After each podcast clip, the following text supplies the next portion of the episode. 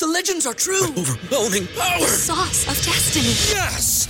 The most legendary sauce has arrived as McDonald's transforms into the anime world of WcDonald's. The greatest flavors unite in all new savory chili McDonald's sauce to make your 10-piece WcNuggets, fries, and Sprite ultra-powerful. Unlock manga comics with every meal and sit down for a new anime short every week only at WcDonald's. Ba-da-ba-ba-ba, go! At participating McDonald's for a limited time while supplies last. At Parker, our purpose is simple.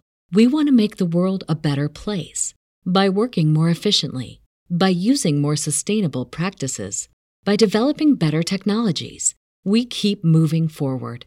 With each new idea, innovation, and partnership, we're one step closer to fulfilling our purpose every single day. To find out more, visit parker.com/purpose. Parker, engineering your success. Den Talks podcast is powered by denanywhere.com. You guys go to denanywhere.com now, no matter where you live in the world, and you can take our classes virtually and live.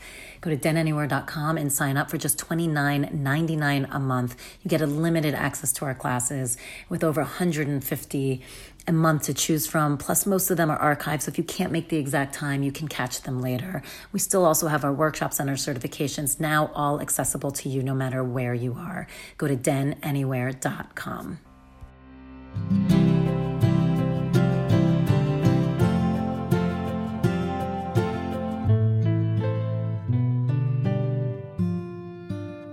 Welcome to Den Talks Podcast. This is Tal, your host and the founder of Den Meditation.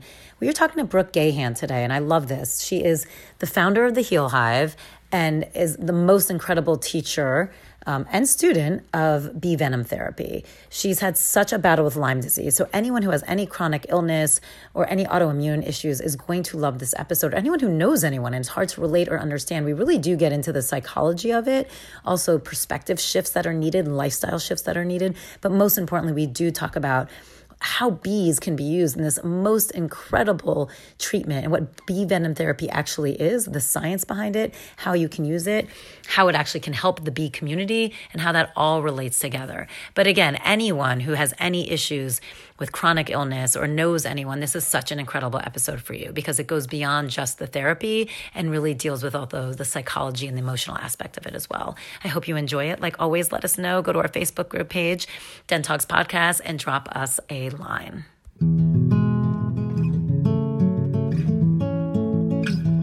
All right. Well, Brooke, I'm so excited. So, Excited to finally talk to you and thank you because how are things going there with the fires?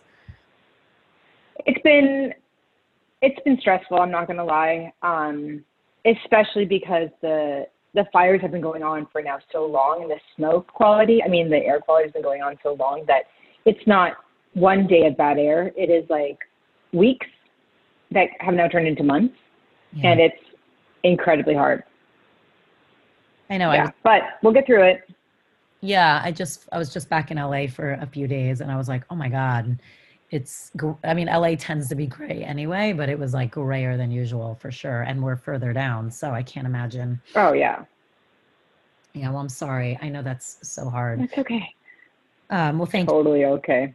And then, so I, I mean, My look, pleasure.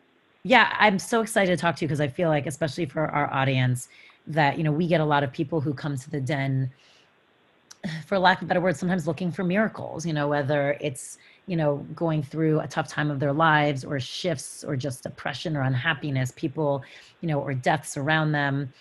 People really looking for something that is going to change. And I always say, you know, it, it, nothing's a miracle. You actually have to work on it but they're looking for that final thing of like nothing has worked for me. I've tried all these quick fixes. And a lot of people too which is why i'm glad to have you here a lot of times it's medical like people dealing with autoimmune issues um, and they just can't figure out what the answer is. And you had this very long and insane battle with lyme disease and then came to Yeah. E therapy, which has now become your life and you're helping people everywhere, which is so beautiful and insane. But I would love to talk to you about that because you too had your journey of looking, and I don't want to say quick fixes because none of those were quick and none of them are cheap, but that idea of like, what will the answer be? Well, it's interesting you say that people come to the den at many people at least come to the den at a place where they've tried it all and it hasn't worked. And I would say that the same applies to the Heal Hive. Um, you know, we take some of the most complex cases of chronic illness, um, and we are trying to transform their lives to something that um, not only heals their body, but also heals the trauma that they've gone through, which is always considerable after years of pain and misery. Um, so for me, I see it as, you know, I always say we're working with the highest fruit, not the low hanging fruit, but the highest fruit, the most, you know, complex, you know, cases of people that many times can't get out of bed, are paralyzed by Lyme, have had their entire lives destroyed. I really every day it's it's it's such an amazing journey to watch hundreds of people just get through, you know, an isolated situation which is chronic illness when it regarding Lyme or tick-borne illness because it just doesn't have that type of kind of community rallying like, you know, cancer or, you know, other issues, COVID even. Um, so yeah, it's dealing with, you know, the hardest, you know, hardiest, I would say, warriors and getting them through the hardest time of their life. Um, and bee venom for me was that. But it wasn't just bee venom. I always say I started the heal hives because what I started seeing is that people were starting to sting themselves with bees and failing. Um, they would give up four, four months in, eight months in. They would try for two years and be like, I know this works for other people. Why isn't it working for me? And at that point, I had really perfected this really, you know, comprehensive system of lifestyle changes and diet and meditation and stress reduction, yoga and movement and, you know, et cetera, et cetera, and, you know, sleep therapy and sleep hygiene. And I was watching these people on these Facebook groups just, you know, not have any direction and, you know, not be able to actually stay accountable to themselves in all the ways we need to heal because they, they just didn't have the support. So I wanted to create something that gave our members that kind of prescriptive process and hand holding that we all wish we could have in the medical system. So that's why I'm here today. Yeah, that's what I do. So that's so interesting, though. There's two questions I have off of that, but you're saying, like, yeah, maybe you'd be lucky if you just did, you know, bee therapy on your own and that's it. But it really is a more comprehensive bodily and self changes that you have to make. There's other stuff that goes with it for it to really have its peak performance. Oh, absolutely. I say the people who just, you know, merely grab a bee and get started are those that just luckily didn't have mounting autoimmune, probably weren't living in high mold, um, did not have massive, probably legacy trauma and other traumas. I mean, no one, no one becomes sick from being a quote perfect, you know, balanced human.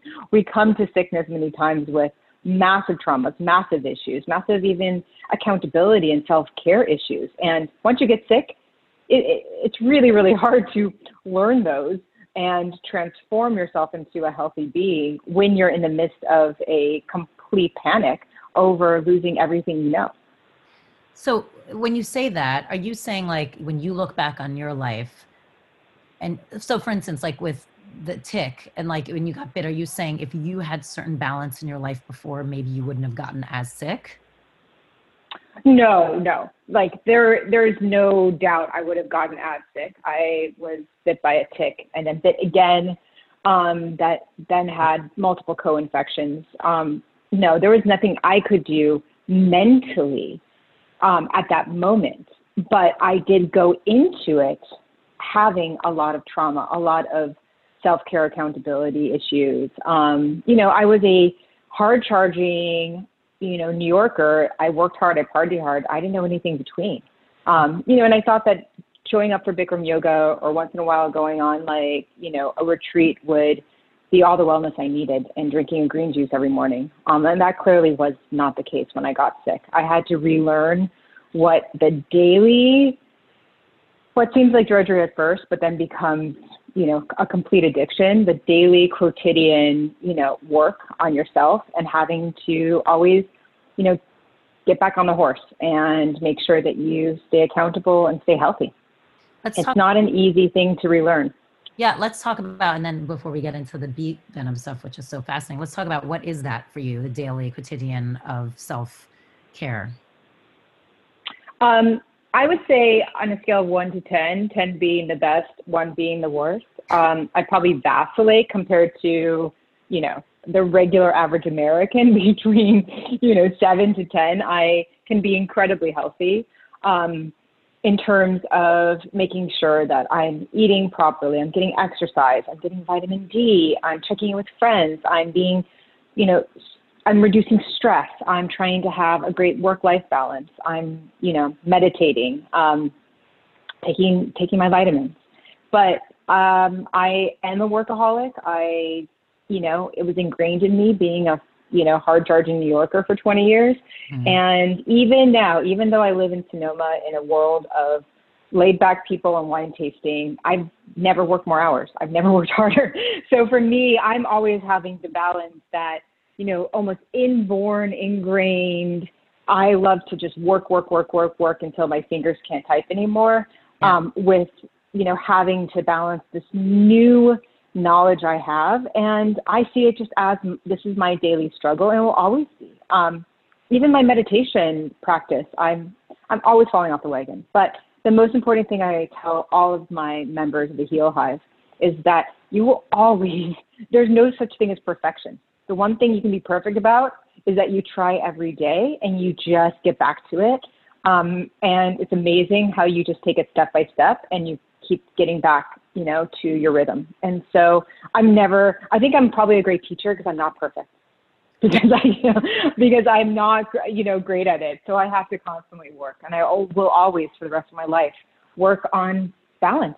And it's so true. I feel like if you're, if you have more of the attitude of like, all right, I do it when I can, you're more likely to keep doing it and keep it integrated in your life. And it might not be every single day. Like you said, you might go on and off the wagon. It's when you feel like, I have to do this. Because then once you fall off the wagon, it's like really hard to get back on again. You know what I mean? Because you feel like you failed like so intensely. And then it's like the idea, uh, you know what I mean? I feel like when you're a little absolutely looser with yourself is when you may not be perfect and it may not be every day, but it's probably more part of your life than it would be if you do it the other way. At least I find when I get super intense with things, I'm great, but then once I fall, I it's really hard for me to bring it back. Well, it's funny. We have, you know, a new course that we launched for those doing bee venom with the Heal Hive, you know, every semester. And there's always these this group of usually A-type women that are so on top of it. And you can tell they think, oh, I'm going to be the star student of the course and it's pretty amazing that they get so into what we teach and they try and perfect it so much that when they feel like they fail on it, they're the ones that we have to actually work the hardest to get going again because they have beat themselves up and they they've been trained to have this sense of shame and self-hatred because they're not perfect. And you know, I constantly am teaching. There's no such thing as perfect wellness, perfect health, you know, perfection in any of these lifestyle changes, it's really the way you be perfect about it is that you don't beat yourself up and you just, you know, just be incredibly strategic. Like if you need a checklist in the morning, make a checklist. If you need to have post-it notes, you know, just these small little, you know, tricks and ways of reminding yourself and teaching yourself daily to stay accountable for your self-care, I think is absolutely essential. I totally agree. I think that's amazing. You said something earlier about a lot of the people that come in, you're saying part of what you're unraveling is the trauma that's done to the body and to the did you mean to the body like the trauma through all these kind of autoimmune things? It takes a long time for that to heal or did you mean emotional or is that a combo of both? Oh combo of both. So i would i would basically break it up into three different sections. Legacy trauma you know trauma from both cultural trauma some people might have coming into the hive. Um, we are a very diverse membership, so we have people with a lot of you know trauma from exactly what's going on in the world right now, to people who come um, with trauma from having past eating disorders, to self harm, to having been sexually abused or verbally abused or physically abused growing up. Um, these type of traumas can really come out when your body isn't working for you and all you have is your mind you know, you spend a lot more time in your mind unable to distract yourself with exercise or endorphins or socialization. And so a lot of trauma can boil up. And then just literally being sick. I mean, I ask anyone who is listening to this today to think about when you've been at your sickest, like a flu for three days. Unfortunately, if anyone's listening to this who's had COVID, you would understand. And then make that into a day that doesn't end for sometimes years, in which you don't actually feel better, you only feel worse every single day moving forward. That is incredibly traumatic. And then you have the trauma that happens when the medical system fails you, when doctors fire you. I can't tell you how many members of ours are literally have been fired by 15 doctors, not because they aren't are you know out of control maniacs. It's because the doctors don't know how to fix them. And so they rather fire them and leave them by the side of the road to move on to other patients because they're taught that type of triage in medical school. And so you can you imagine being sick for years and then investing 10, 20, 30, 50, 60,000 dollars into a doctor and the doctor's modalities and 2 years later the doctor goes as you're complaining nothing's working, well, I just don't think I'm the right fit for you. That is traumatic. That is a breakup that I don't I don't care. There's no there's no marriage breakup that is as traumatic as that, I think, because these people are it's literally life or death. Um, so yes, I mean, people come to us with massive trauma. And then there's the trauma of when we're telling them that not all of you guys are going to be successful. And if you're not going to be successful because it's going to be up to you to be accountable to yourself. And that is a lot of trauma to have to finally face. Yeah. Because again, we're not talking about losing a job or, you know, having an unsuccessful relationship. We're talking about life or death for them we're talking about potentially losing their job next year because they still can't work or their career or their home, you know, having to remortgage but go bankrupt. These are life or death, you know, completely traumatic situations. And we're telling them, you know, if you don't actually change, you're not going to, you know, change your mindset, accept the trauma, work through it, do the hard work, nothing's going to change for you and that's traumatic. so there's a whole lot of trauma. Um, and I think any anyone who tries in a medical system to fix someone without addressing that trauma is not really doing their due diligence. It's interesting. It's like what you hear about like successful weight loss. It's like you know you mm-hmm. doctors who tell you exactly the diet plan or um, all of that, but if you don't if you don't fix the trauma, then none of that sticks or ever really works. That's exactly what I'm talking about with chronic illness. That's so interesting. I don't think people always think about it that way because you just assume, well, I got bit by a tick. So if I can fix everything that came after that, this should go away. It has nothing to do with any of my mental. That's so interesting. Oh, it, it really does. If I might digress for a second, just to give people a better understanding of this, just the, the horrible psychology involved. Um, there are people I know who were less sick than me six years ago when I first was really struggling. I then discovered bee venom. I got healthy. I now, you know, clearly, I mean, I put on Instagram every day, run, hike, you know, drink, well, when I'm not doing IVF, drink copious amounts of good Sonoma wine. Like, I just am, you know, at the, I'm the apex of health and wellness. You know, I don't have any issues. Um, I'm not sick with any pathogens anymore. I am that, you know, healthy person, as you would put into you know quotation marks. And you would think, and I, I get asked this all the time by my members. So so and so, I've known that you've known them, or you guys were friends six years ago when you both were sick. Why haven't they tried bee venom yet? Hmm. And I say to people, if they've tried everything and yet they're refusing to try bee venom, you have to understand that they don't yet want to face all of what the possibility of healing could be. Because if they actually get healed now, they're going to have to face all of the trauma of them making the wrong decisions in the past. And some people are not willing to face wrong decisions and they're not willing to face regret. And that can keep people sick. And a lot of people don't want to listen to that and they get really mad at me when I talk about it. But I will talk about it to, you know, to the end of my days because I think that that applies to everyone in any toxic relationship mess, in any type of bad habits, is that so much of the time you don't want to face the reality of the fact that you made bad decisions. So you're willing to stay in a bad decision yeah. because it's easier. Is there anything, and I, I'm totally asking this just because I brought it up, but I don't know, is there anything also too, if you're in it long enough, as awful as it is, it does become part of your identity. And ah, yes. So I always caution people, anyone listening to this who's really struggling with chronic illness, is before you begin, be very careful about how you're going to approach it, talking about it in social media to how you communicate it. Because those that begin to have an identity, a really large, influential identity as a sick person, yeah. it becomes a Pavlovian response that being sick, they get attention. And I, again, this is not going to be a very popular, um, with some people, a very popular point of view.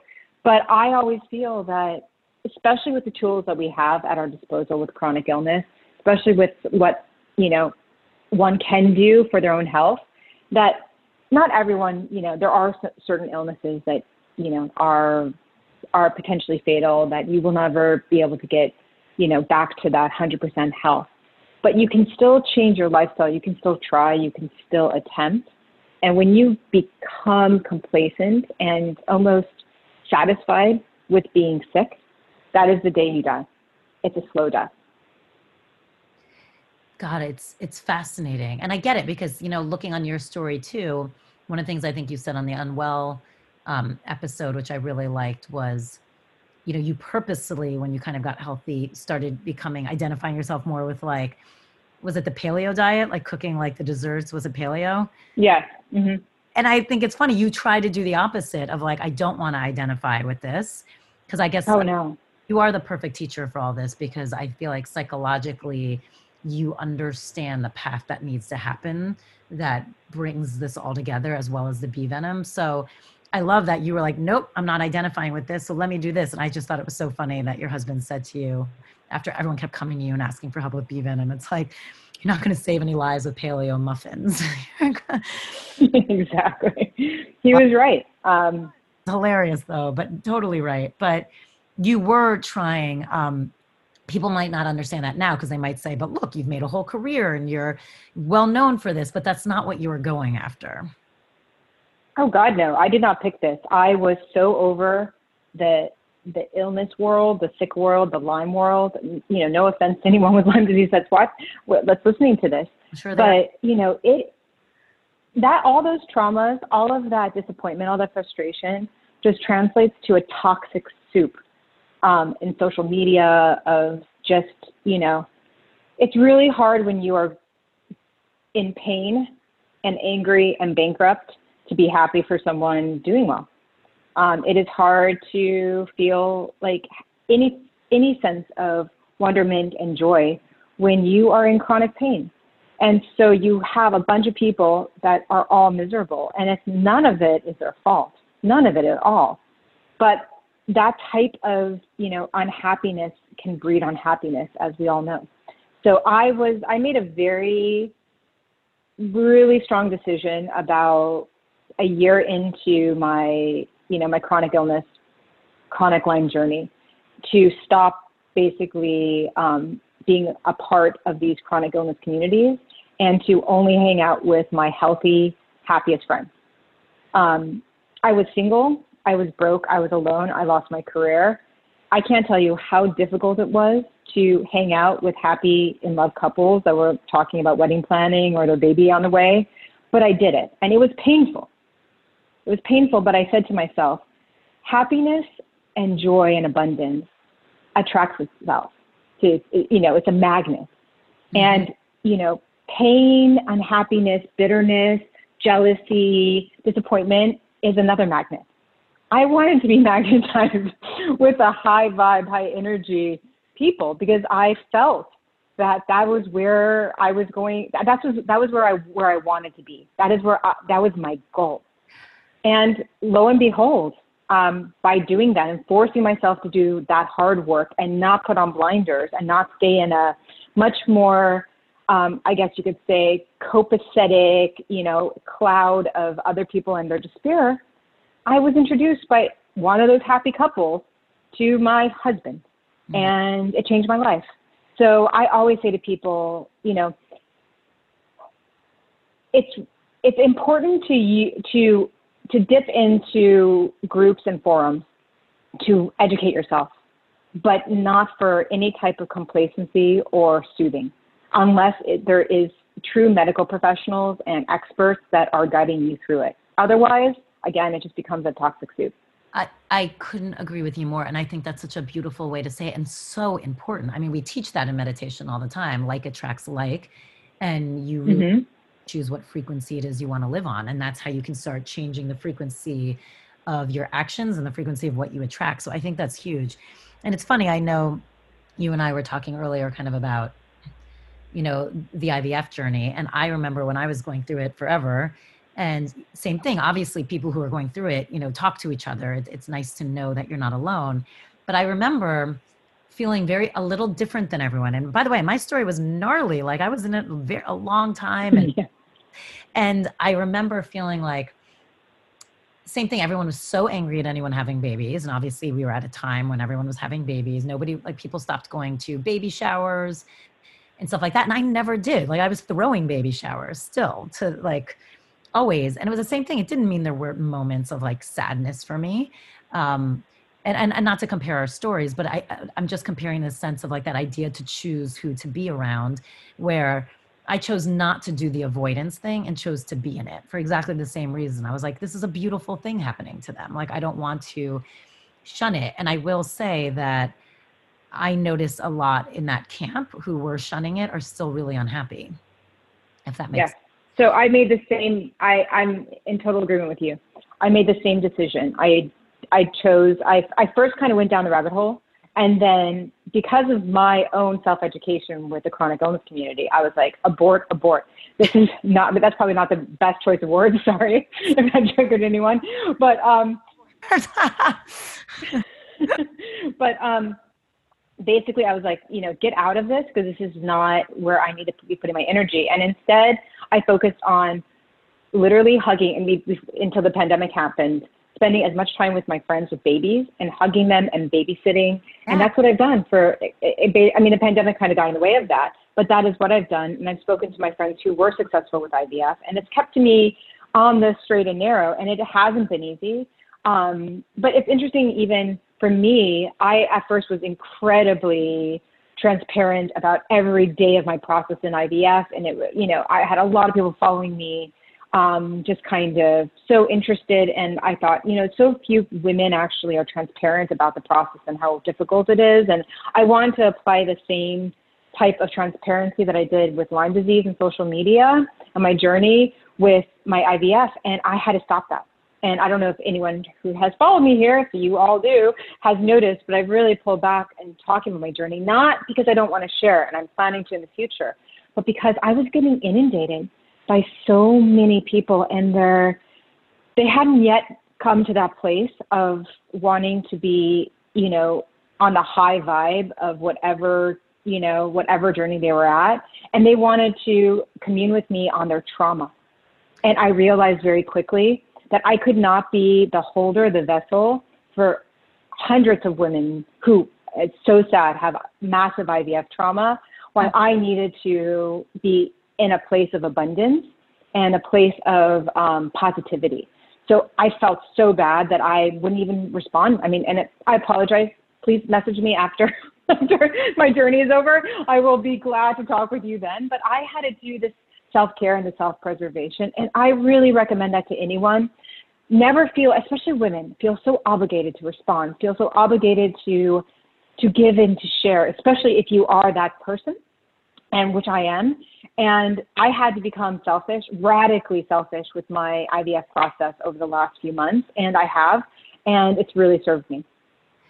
I think that's amazing and good for you because I I agree with that. I remember you have to. And for me, it's, you know, how we were talking about earlier, and I was saying, hey, it was my thing. Like, part of me was like, this is my journey. This is what I have to deal with. This is the hardship I have to deal with. It doesn't mean it's easy, but I can't be angry at everyone who this is not their issue. And because that's fair to them, because, you know, they have issues too. I don't know what it is. Some of them might be hidden, some might be obvious, but they, some might not even had it yet in their lives. But like, no one escapes a life, you know, completely free of something.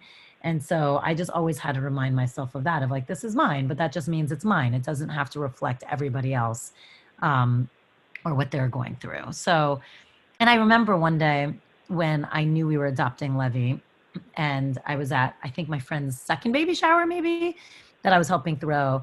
And it came out, and one of the girls who I used to talk to a lot because she was struggling also was angry at me. I could tell. I mean, it wasn't like, you know, she was angry. You know how you would get Yeah.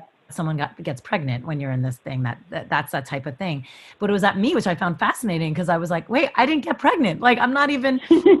but but it's like she was that wrapped up in the trauma that she couldn't even see past that part of like well now you're even angry when someone's choosing another way to take care of themselves kind of like what you were saying about the healing it's almost like wait someone might have found a different therapy to heal um, you can't get mad if if you guys are so mad that this therapy didn't work like if they chose something else and it's working like you're now so trapped up in it you're not even seeing the whole thing clearly does that make sense Oh, it absolutely does, and I think that that you just hit the nail on the head.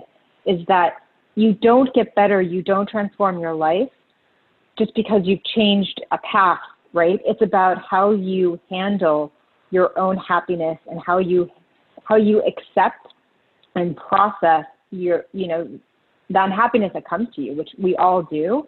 By you adopting, you were sending a message to your to everyone around you that your path was not going to be stopped by a roadblock. Right. You were going to be successful. It just wasn't going to be in the way that, you know, you, what one always designed.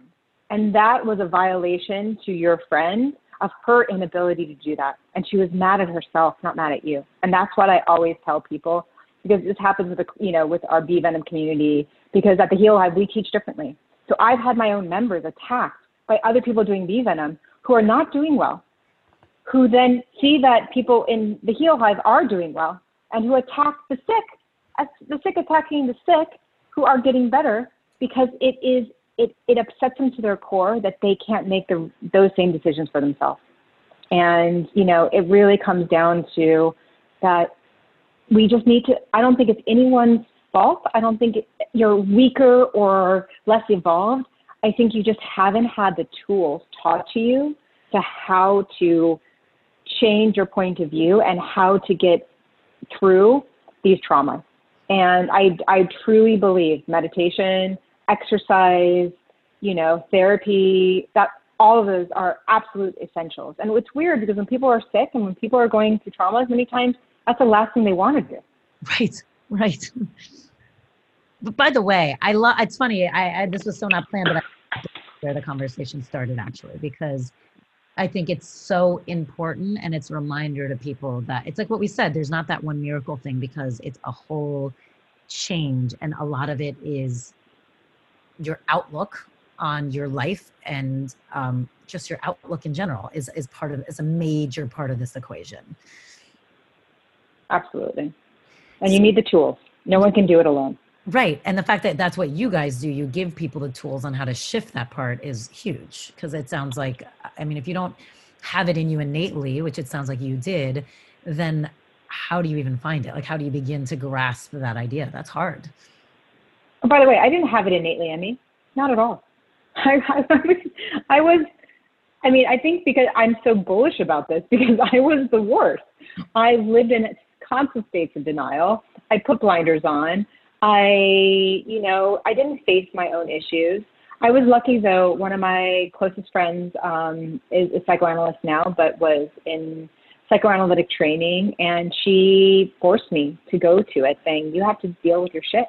And so I did three years of deep Freudian on the couch at some certain points, five days a week, every single day, facing my shit. And oh my gosh, that absolutely transformed me. So I absolutely believe that if you have some deep traumas, which I did from childhood, that it can take a lot of time to figure them out, and you got to actually put in the hard work, Oh, whatever they may be. And then, may I just say, that gave me the self awareness. But I did not, I was not challenged yet in life to actually apply that self awareness in a way that I think truly transformed me until I got sick. And I have to say, you know, to this day, if you had asked me when I was at my most miserable, crying for literally 10 hours, you know, a day, you know, just begging the universe to put me out of my misery, so hoping I wouldn't wake up the next day, if you told that person that they would say today, the best thing that ever happened to me was nearly losing my life to chronic illness, she would be like, oh, fuck yourself.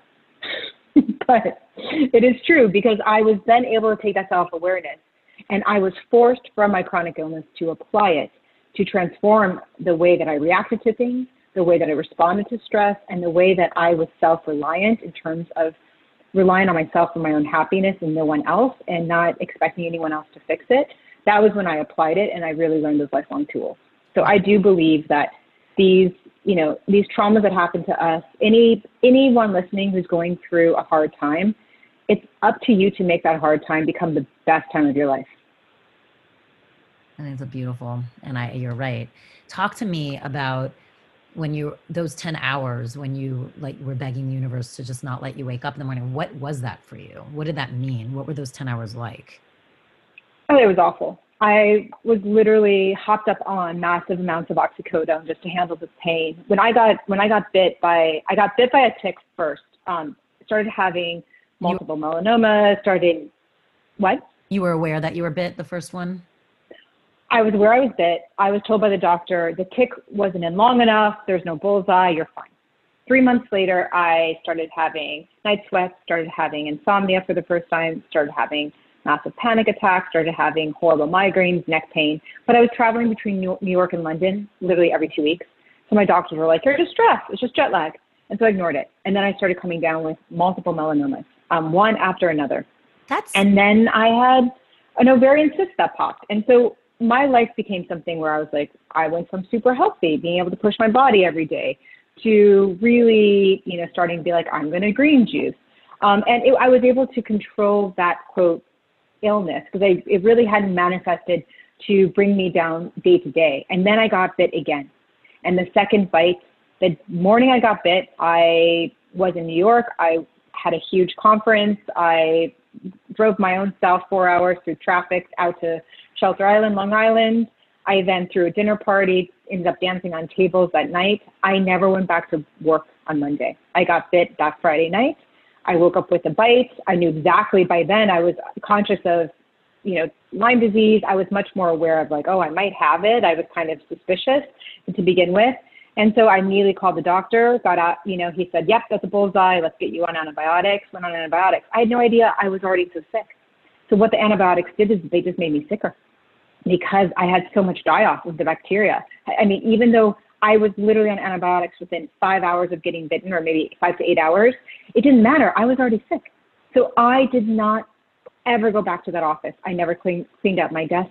My whole life changed. Um, I also got bit that time with a um, tick that had both um, babesiosis, which is like a malarial type parasitical infection that can be fatal, along with Bartonella, which is another bacteria. Um, people just don't get bit by ticks with Lyme. They get bit nowadays with ticks with, you know, 15 different, you know, sometimes fatal infections like powassan. So um, it's really important to be tick aware. And for anyone listening, I always have to say my PSA is if you find a tick on you, do not destroy it.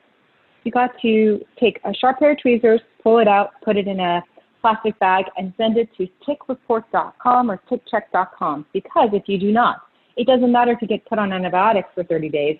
You could have a myriad of different issues going on that are viral, that are parasitical, that can also bring you down. So you must get that tick checked. So that's my PSA. Thank you for listening. Um, and yeah, so after that, I completely fell apart and I didn't get out of bed for literally a year and a half. Um, during that year and a half, I quickly, within about three months, descended to being unable to take care of myself, really um, being able to, I lost my ability to read. I lost my ability to remember how to get home. I had walked to Whole Foods two blocks from my house, but I lived in the same neighborhood for 10 years. My, one of my best girlfriends um, got a phone call from me. I was crying. It was winter. It was raining, pouring rain. And I said, I can't figure out how to get home. She's like, You're two blocks from your house. I was like, I don't know how to turn left or right, or like, I'm paralyzed. Um, and she's like, Look at the map. And I was like, oh, Google Maps on my phone. Great. I put in my address and I couldn't translate. It was like looking like, I, you know, at hieroglyphics. I knew it was a map. I could see, you know, the street names. I could read them. But for my brain to process left or right, I had no idea at the time that I had basically neurological Lyme, that the Lyme had invaded my brain and was slowly shutting down my capacity, my cognitive abilities. Um, after that, I didn't leave the house for months. And the pain got worse. I was then diagnosed with lupus, rheumatoid arthritis, fibromyalgia. I was put on plethora of pain relievers. None of them worked. Um, I would also have what happens with people with Lyme disease, um, chronic insomnia, where I wouldn't sleep for three or four days.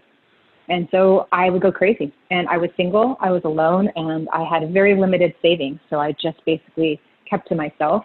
And people were scared of me. They didn't, my friends didn't know, know how to fix me. And they had never encountered anyone this sick from Lyme. And they also didn't want to face themselves that they could get bit and be as sick as me. So there was a lot of abandonment issues I went through socially. Um, and also, I was a very social person. I threw events, I did media, I, you know, I was just incredibly, let's call it useful to people in New York. And all of a sudden, I wasn't useful anymore.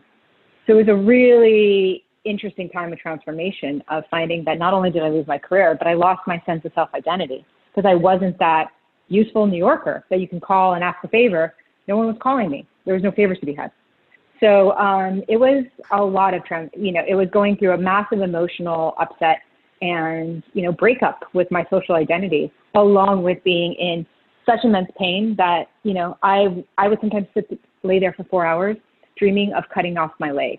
And huh. and if i had had the energy to have a machete to cut off my leg i would have because the pain would be so excruciating. The lyme disease can actually move. There it's these spiral bacteria. And you could actually watch my body and if i had friends come over they would watch how my knee would basically blow up like an elephant. And then two hours later my shoulder would. And they we could actually watch the lyme bacteria basically just cause just i mean it literally looked like there was aliens inside of me it was awful every day i i was too fatigued to actually go th- through with my suicidal ideation but there was not a single day or hour during those months and those years that i did not hope at least once in the day that i wouldn't wake up the next day Oh, and it's so interesting because I was going to ask you about your friends. I was going to be like, how many kind of ran away? Uh, because I can only imagine. So many. Yeah, because I can only imagine when something like that happens, you really do probably suss out who are your true friends. And did any, did, did some kind of rise to the top? You know, it, it was a very interesting.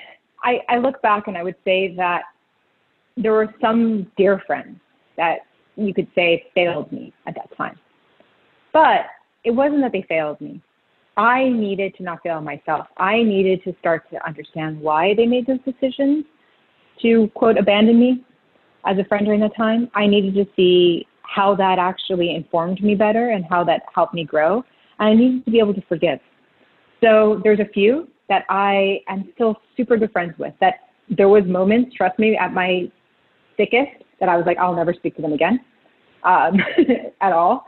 Um, that I've completely understood that they were not ready, they were not at their own place to handle my sickness. That whatever my sickness was triggered them deeply psychologically.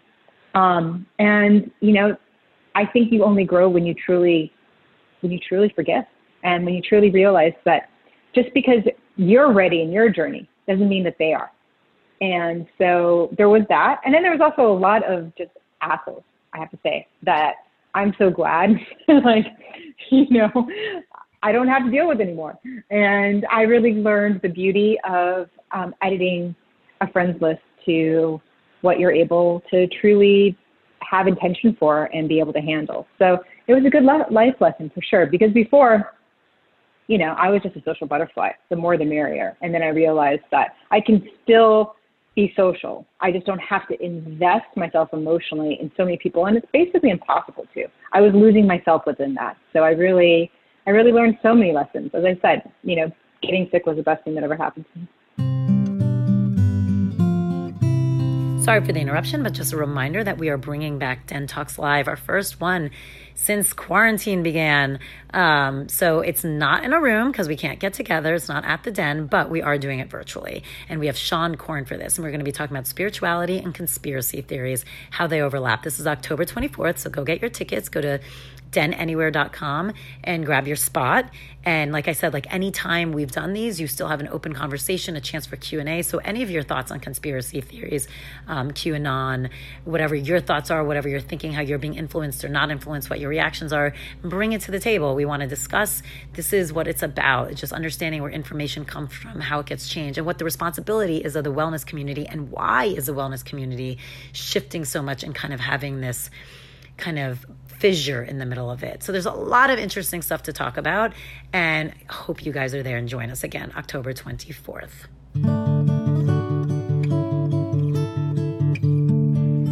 So, I mean, I get that too. It's funny because I feel like I went through kind of a similar thing where super, super social, and then you, you do, you learn. It's like the, just the time alone. It's funny that you were saying so much of your learning how to heal for Lyme is also self care. It's like that's a huge self care because if you're, if you're invested in that many people, it's impossible to be invested in yourself. Oh, totally impossible.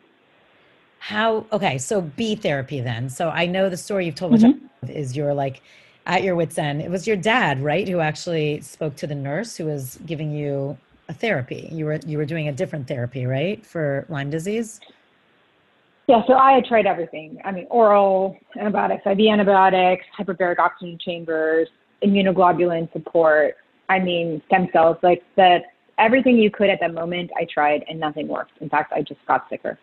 Um, and I had actually two years prior, when I first got sick, had been introduced to bee venom therapy by um, a friend who had introduced me to a woman who started the practice um, basically back in like the 60s, 70s in Santa Fe. She learned it from the Japanese um, when she was over in Japan in like the late 60s, 70s. And, um, you know, it was a lot more, it, I was brought into a room. She was very sweet. She was very much into the sacredness of bees, which I do appreciate but there was a lot of like turkey feather waving and I had come off a day of oral antibiotics, oral antiviral, I mean, sorry, IV antibiotics, IV antivirals, and um, my body was just wrecked. And then I was given a bee sting uh, without really being told about the science of it or anything. And I went into anaphylaxis. Um, it wasn't full anaphylaxis. I didn't have to go to the hospital, but um, I had to like gulp Benadryl and calm my nervous system down. And I was I was turned off by it. I thought this was crazy. My body's too sick for this. I nearly went into anaphylactic shock. Um, no, thank you. And I totally forgot about it. Didn't even think about it. Didn't even research it. And then I went back to Santa Fe about two years later, and I was getting more IV therapy. And I had just had a port put in because my veins had given up. So I needed this um, device attached to my heart where I could give myself full in, uh, IV therapy at home um, the only way I was functional was literally by being attached to a bag, you know, at least five, hour, five hours a day. And the bag would have, have nutrient supplements, you know, detox supplement, detox molecules that would help my liver and my kidneys function better, um, and also antibacterials, antivirals, antiparasiticals, you, you name it. So um, I needed this device put in because my veins had given up. It had been two years of just constant IVs, and they couldn't handle it. And my parents had come into town. Long story short, um, I was out of money. I had gone through my savings, I spent over $150,000 in my savings and sold everything I could. So I was probably about at that point 300,000, you know, in I guess you could say debt from where I had started because I hadn't worked, I didn't have any money coming in, and I was just selling my belongings um, to get by. I didn't have anything more to sell. So when my parents came in, it was my time to hit them up. And my dad said, "Well, how much is this shit costing you every month?" And I was like, "Well, it depends." some months are 2000 some months are 10000 and my parents are you know i did not come from a wealthy environment and my parents were just gulping and they're like we can't afford that right at that moment a nurse who was giving me my ivs who had been talking to me prior saying that she had really really bad lyme disease but she had healed herself walked in uh, i got really excited i said dad i promise this works she had really bad Lyme disease like me. She's a nurse at the IV clinic and she's healed now my dad was thankfully very cynical. And he walked up to her and he's like, So I'm Brooke's dad. She t- tells, tells me you're well and you're as sick as she was. And the nurse was like, Yeah, that's true. And he goes, Well, how did you get better? From this clinic? She stopped. She kind of gulped. And uh, my dad was like, You didn't get better from this shit. and she's like, Well, it's really good. Then she started going really quickly into like, I'm a single mother, I have three kids, the clinic pays for like our health insurance, yada yada. You know, my dad just pressed her. And she's like, Well, you know, to tell you the truth, I healed using bee venom. And my dad said, Great. He's like, seem to work for you if you're if you tell me what, the truth that you were that sick. And he goes, so how much does it cost? And she said, well, I mean, once you learn how to do it properly, I mean, if you find a beekeeper who's willing to give you the bees, it's free. My dad said free. He looked at me. He's like, "That's what you're doing, kid." so um, I mean, it's because I. Oh my God. Right. yeah. If anyone, I, a lot of my friends have met him. If, I mean, he is so funny. But yeah, he's the cheapest man in the world. And you know, people ask me all the time, "Why aren't all the celebrities doing bee venom?" I said, "Because they're not poor enough. Because they are being sold all of these expensive modalities that are making a lot of doctors very wealthy and that many times can keep them functional. Right. They don't, they're not at the rock bottom. They're not bankrupt by this. They don't need to sting, necessarily at this moment, sting themselves with bees. Do I think they all will eventually within five years? Hell yeah. Because it always catches up to you. There is no eradication of Lyme disease from oral antibiotics, IV antibiotics, or any other type of hyperbaric oxygen chamber, ozone, nothing. There's just no eradication. They're, they say remission. With right. bee venom, I cannot promise eradication for anyone else, but I can promise you, and my tests don't lie, and I publish them and I'm transparent about them. I had massive chronic conditions chronic Epstein Barr virus, chronic Bartonella, chronic babesiosis, chronic Lyme disease. I have zero of them. I test myself literally every three months. Why? Because I'm constantly hiking. Even though I live in Sonoma, there's still ticks here. Right. I'm constantly te- checking myself. It has never come back. And what are the things that make Lyme kind of rear its ugly head once you're in remission? Stress, hormones. Well, I've done a year of over a year, 16 months of IVF. I've been more stressed by this pandemic and holding space for you know hundreds and hundreds of chronically ill sick people. No, it's not back. It never will come back. Um, I, in fact, I feel protected by Lyme disease prophylactically because I know that I have a medicine cabinet in my backyard. Uh, do you still so bee venom? One of the things you were saying is the venom itself is antibacterial, antiviral, anti-inflammatory, anti-parasitical. It's like everything you're saying you were given a ton of shit going through your port is in this tiny little stinger, basically. It's an entire it's an entire medicine cabinet. It truly is. And yeah, so um, the, and, the, and the research doesn't lie. So a couple questions, because then just on the thing is, how do the bee? Because the bees don't die, correct? Oh, they do. Yes, they do. So we we make bee sacrifices each time we sting. But for those of you that I know are going to come down on me about bee murder, um, you, I can guarantee you that none of you are beekeepers. Why? Because not a single beekeeper ha- ever has that um, reaction. Why? Because bees don't, they're not really individuals. They're very much like ants. They work as a hive. Right. Um, the queen is used to losing up to a thousand bees a day that go out to forage. She knows and has intrinsic knowledge of which bees she's lost, and guess what? She makes the exact same amount of bees the next day. So it's actually bee venom therapy is a sustainable practice. What is the biggest issues with bees? I kill less bees than anyone, and I've over time killed less bees than anyone who's listening to this that doesn't have my lifestyle. Why? Glyphosate. Every single time you buy McDonald's, every single time you buy, you know, almond milk that isn't 100% organic, every single time that you put food in your mouth that's not 100% organic, you're killing way more bees than I ever will or anyone ever will with bee venom therapy. You're making a choice to support Uh, you know, the agriculture industry that uses glyphosate that leads to bee colony collapse. That is one of the biggest issues. And I will guarantee you that you're probably killing 20 bees a day by your lifestyle choices unless you're 100% organic. And clearly so, you you work with like beekeepers, right? So you're working with like the keepers of the bees, literally those who love this community more than anything, I'm guessing. Anything. Exactly. And beekeepers are all for this. They know. They're like, I sting myself. I love the my stings. They keep me healthy. I never get sick.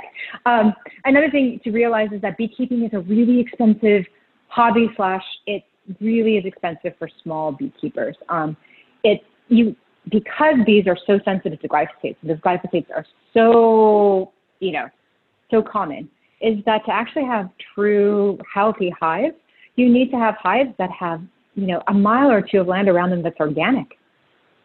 It's really hard to come by. So yeah. between, you know, purchasing organic, healthy land for bees to live on to in, you know making sure that there's enough pollinating plants and flowers around to just the upkeep of the hives. You know, bees get mites and they have you know killer bee attack like Africanized bee attacks. It is constant backbreaking labor. It is not easy. So by bee venom therapy, you're actually supporting beekeepers to allow them to actually purchase more land to make more hives. It's a very sustainable practice. And, and talk about so you're actually taking a bee and you're you're stinging yourself with the bee. So it's like yeah. how do you know like and I'm sure it's different for everyone, but how do you know what dose you need? Like how many stings? Well, we start people off really slow. Um, at the Heal Hive, we um, have a relationship with a Lyme doctor, and we do really comprehensive testing to ensure that absolute safety before you even start stinging. You know, you don't want to be living in high mold. You don't want to have autoimmune conditions that haven't been exposed. You want to make sure that you know your thyroid and your adrenal system is top notch, or you know, issues are addressed. So, first of all, everyone listening, you don't just grab a bee, especially if you have any type of health issue. You need to absolutely comprehensively test and know what's going on in your body and really, you know, have a a really clear picture before you start singing. Then when you start singing, you want to make sure that you really, really start low and slow and you don't overdo it because it also releases histamines and, you know, especially with women, our estrogen also creates a lot of histamine intolerance and potential mast cell issues. Um, so we really need to be careful when we start singing to go low and slow and to you know work our tolerance up. Um, and then over time you work up to a certain amount of stings. It's not that many and it's about three days a week. And you have like every other day off and the weekends off. And honestly between if i look back at my suitcase full of IVs and supplements and medicines and prescriptions, and then how I used to travel when I was doing bee venom therapy, which was a little box of bees, it was night and day. night and day. So um, nothing easier. And so when do you like? I could see if someone was going in for something specific, like arthritis in the hand, like they did kind of on the show.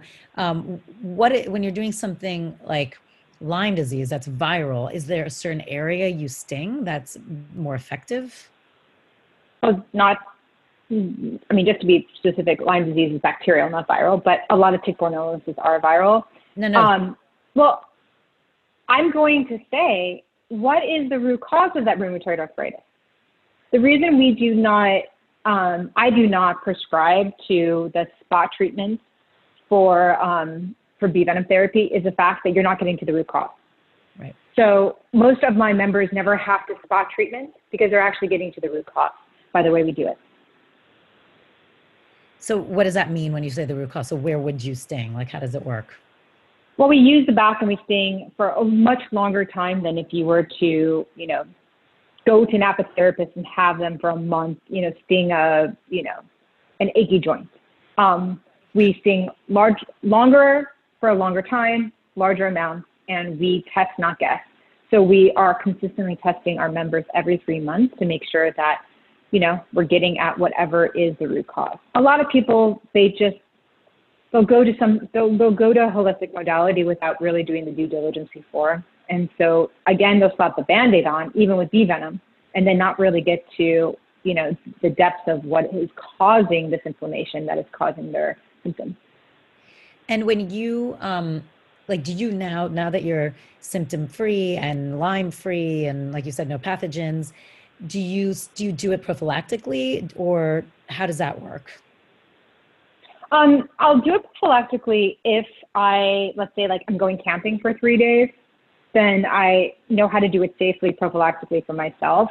I'll do it prophylactically if I, let's say, my husband, before the pandemic, he was always traveling and like catching things on planes. Um, he, if he came home and was like, babe, I think I have a cold, I would sting him and me, so neither of us got sick.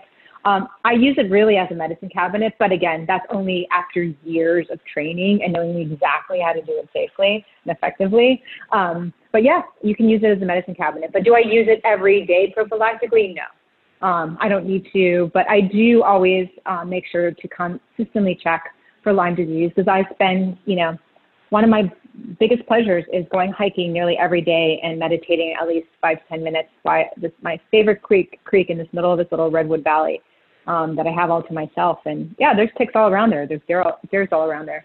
So I do tick checks, but um, I also just check my blood serum to make sure that I wasn't re-exposed. So, you know, um, I have a I have a beehive in my backyard. I'll I know for sure I'll always be a beekeeper, and for me, it just gives me a sense of a sense of calmness to know that I have this medicine cabinet in my backyard. And you know what's really interesting is the Chinese just um, released a uh, research study into bee venom therapy and COVID because they were looking at their numbers and they were doing all this tracing of these families in Wuhan province, and they realized that four, I think it was over 400, oh, nearly 500 beekeepers. I mean, that sounds like a lot of beekeepers, but Wuhan's pretty damn large, right?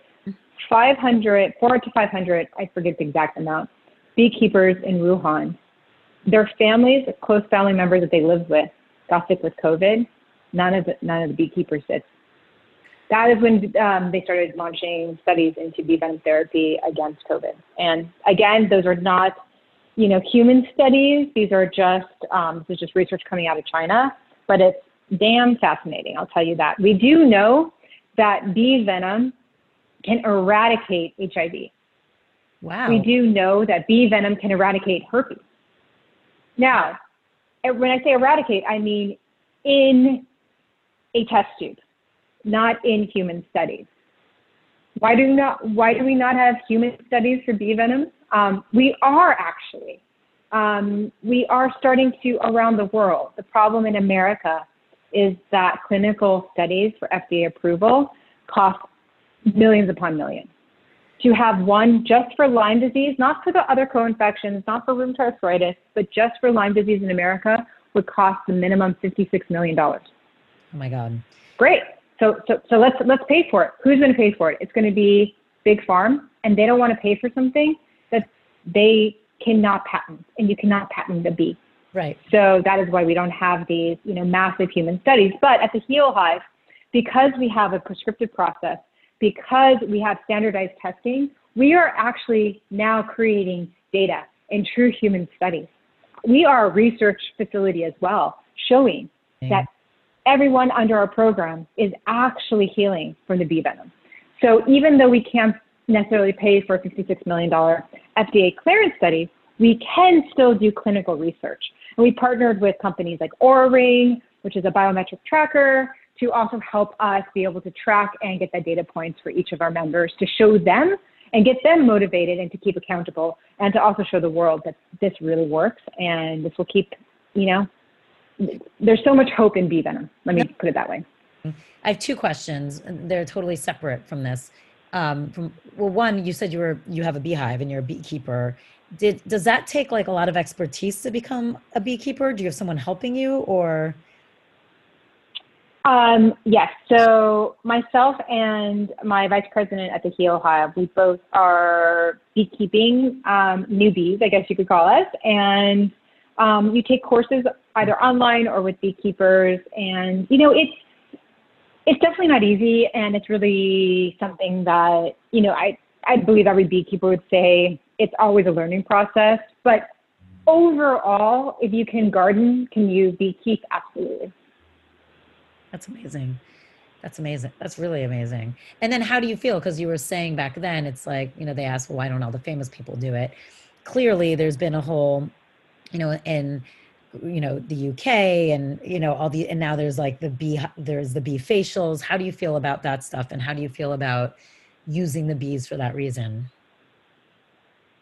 Um, well, you know, I think that we do have research showing that bee venom can be supportive even for vanity purposes and for collagen regeneration.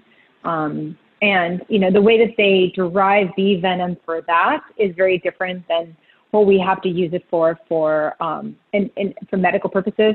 So just to clarify, um, dried bee venom does have properties that can be supportive for you know vanity purposes for some kind of more spot reduction, um, pain relief. However, a lot of the beneficial aspects, medicinal aspects within bee venom are a lot of um, really, really sensitive peptides and enzymes that are not very structurally stable.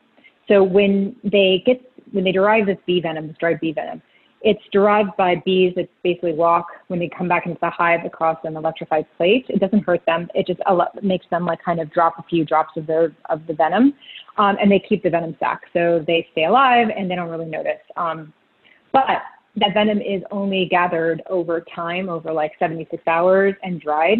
So what happens is that a lot of the beneficial medicinal aspects get lost from that drying process. These peptides are very um, temperature unstable, so you just lose you lose the medicinal benefits that are the antibacterial, antiviral for the most part. You, you retain a few, but not enough to actually transform your health from like chronic illness, you know, to, right. to healthy or to, you know, to get at cancer cells, et cetera, et cetera.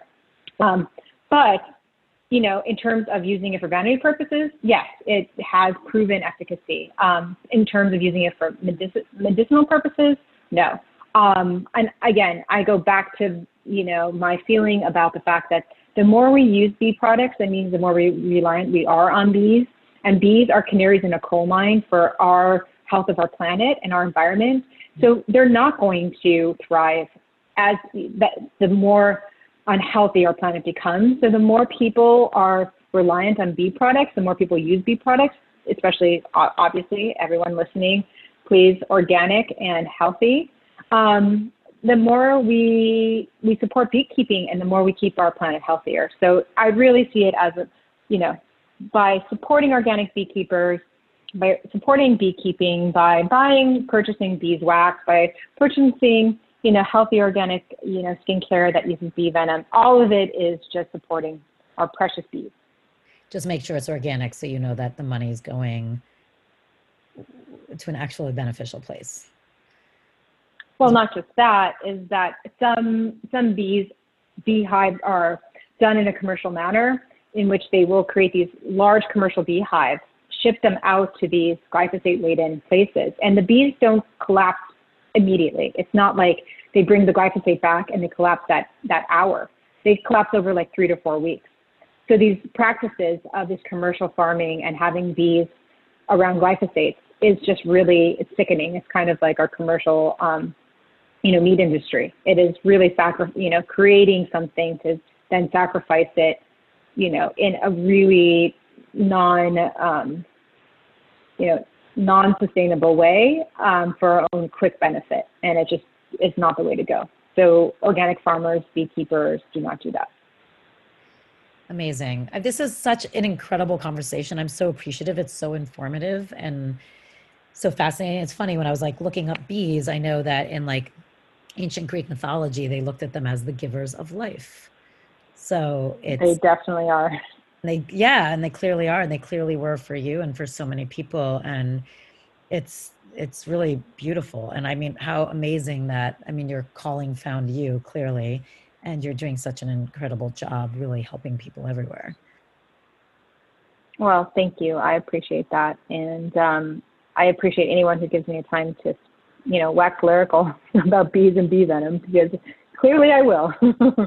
I mean, you're such an amazing person to talk to about it, and your story is really relatable. I just know so many people that are exactly whether it's from Lyme or something else, but it's like that those autoimmune disorders are awful because a lot of times there's no answers and you're stuck in this weird limbo of this world of just pain, misery with no help in sight. And that's just a horribly depressing place to be. Oh, absolutely. So yeah, so um, I have four quick questions, and then we'll do your personal practice. But um, so, what is the first thing you do when you wake up in the morning? Uh, I wish I could say it was meditation, um, but it's definitely uh, putting the coffee pot on. Answer. If there's, I know you are a big um, reader. Is there one book that has transformed your life? Wow, that that is a crazy question. It's a really hard question. I would say, weirdly, it's not really a science book um, at all. I would say it's One Day in the Life of Ivan Denisovich. Um, if anyone has read that book, you'll know that it's a look at someone who, it's basically a, a minutia of the daytime of someone um, surviving through the gulag, of being thrown into, you know, a Soviet prison. And for me, I read that when I was about 11 years old, coming from, you know, a rarefied, even though my parents were poor, I was still a white girl in Phoenix in the 80s. And it was the first time I understood misery and sacrifice and perseverance and survival.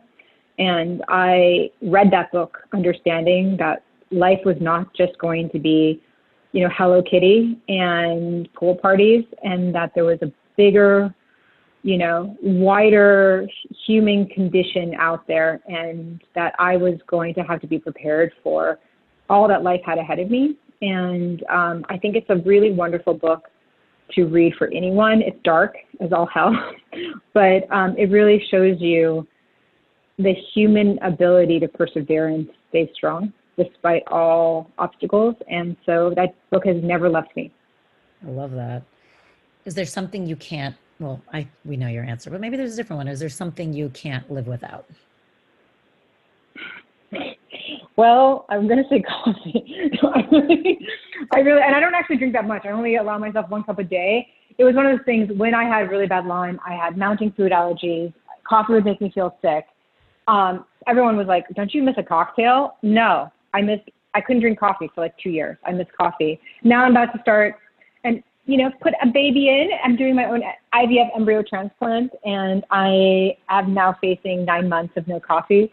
And so I guess it's just on my mind coffee, but it is that one thing for me that it feels always, it's like my one vice that it's been the, for two years that I couldn't drink coffee, it was the one thing I thought about every day. I just wish I had coffee. It's a, it's a physical, emotional addiction. And it's just, I just, I don't need a lot. I just need like five sips and I'm like ready to go. And yeah, so I would, I would say coffee. Is there like, hey, what's your go-to? My go-to? Yeah, like what's if it's like you love it. Like, what's your one cup of coffee? What's the brand or the type or? Um, I only like organic, obviously, mold-free coffee, and there's a few kinds. But when I lived in Venice Beach, my favorite was to go to um, Erewhon, and they sell a brand called Vittoria from um, Australia, and they have this wonderful coffee. It's so yummy um, not really acidic and just super yummy. And I like my coffee with some plant-based milk, and that's it. Just a small little cup, and that's all I want. But I'm gonna have to get through my addiction some way or another for the next year. If you um, could live anywhere, where would you live? Ah, that's a great question. I um, I was lucky enough about 10 years ago to spend three weeks in the Andaman Islands. And it's this, these islands, part of India, in the middle of the Indian Ocean. And there's smoking volcanoes and elephants that swim. And there's so many islands that are just uninhabited or only maybe one family or two families live there. And the diving in the coral reefs there are some of the best in the world. And I love diving. It is, you know, my favorite thing to do in the world. So I would say happily, happily spend the rest of my life with a mound of books, a Wi-Fi connection, and scuba gear, just swimming, diving, and like you know, sounds like walking walking around volcanoes every day and like picking fresh mangoes and bananas. That is my, you know, crystal clear water, ma- you know, massive manta rays and volcanoes, and I'm happy, you know, and swimming swimming elephants. what else do I need? I want a swimming elephant. That sounds incredible. Um, right. This has been incredible. Um, everyone stay tuned. She's going to do her personal practice. Thank you for this. I, I know that this is this episode is really going to affect a lot of people in a positive way. So I appreciate that. Oh, it's been so fun, and I really love everything you guys are doing, and it's so important. And I, I wish meditation was taught to every child and to everyone right now because we could all use it. So everyone listening here, just know that once we learn these amazing lifestyle changes, that even if we don't do them every day, we do them as much as we can and we talk about them as much as we can. You know, it just it really does translate that high vibe everywhere. So you know, use your voice, practice every day. That's what I say. Amazing lots of love to the community. And if you guys are curious about the Heal Hive, you can always go to the Heal Hive on Instagram. That is H E A L H I V E. And check us out.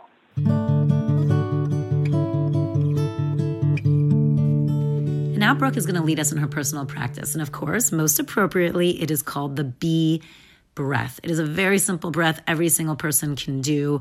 Um, I love how she does this. So take a listen, learn, and join. So the easiest way to do B breath is that you just plug up your ears with your thumbs. So you take, you know, the padding of your thumbs and, and basically close your ears. And then you close your mouth and then you basically hum like you were a making the sound of a bee. I love that. And that and you breathe through your nose and it's both will calm you down if you need to be calmed down and it will energize you. So I love it when, let's say, I'm tired, I've had a long day, and I have to jump on a client call at 6 p.m. I'll just do, you know, 30 seconds of deep breath, a minute of deep breath, and I'll just feel energized. And then when I'm having a panic attack, you know, traffic, et cetera, et cetera, I'll do deep breath just to like reset myself.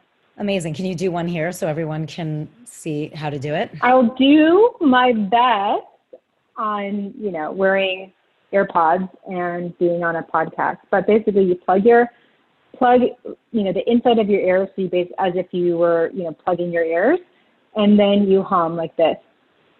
Take a big first breath through your nose, and then.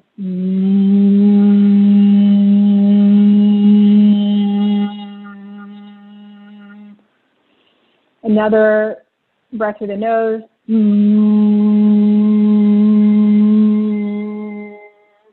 So basically, it sounds like a beehive. Did that come through? Yeah, I love that. And I feel like the vibrations alone are probably amazingly healing for you.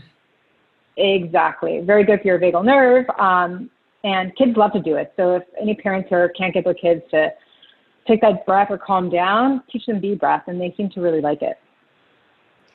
Incredible. Okay, amazing. This was so awesome. Thank you, thank you, thank you.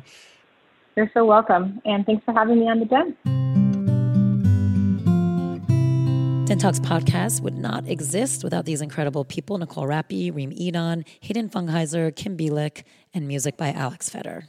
Thanks for joining us. If you haven't subscribed, please do. And also, wherever you listen, please go and leave us a review. It's so greatly appreciated. It really does help us out. If you want to keep talking about all this stuff, please join our community on our secret Facebook page. Go to Facebook, search Den Talks Podcast, and join us there. At Parker, our purpose is simple. We want to make the world a better place by working more efficiently, by using more sustainable practices, by developing better technologies. We keep moving forward. With each new idea, innovation, and partnership, we're one step closer to fulfilling our purpose every single day. To find out more, visit parker.com/purpose. Parker, engineering your success.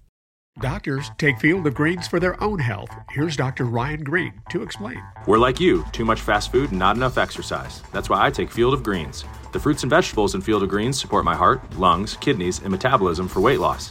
And Field of Greens promises your doctor will notice your improved health or your money back. Get 15% off with promo code HEALTH at fieldofgreens.com. That's promo code HEALTH at fieldofgreens.com. Product is not intended to diagnose, treat, cure, or prevent any disease.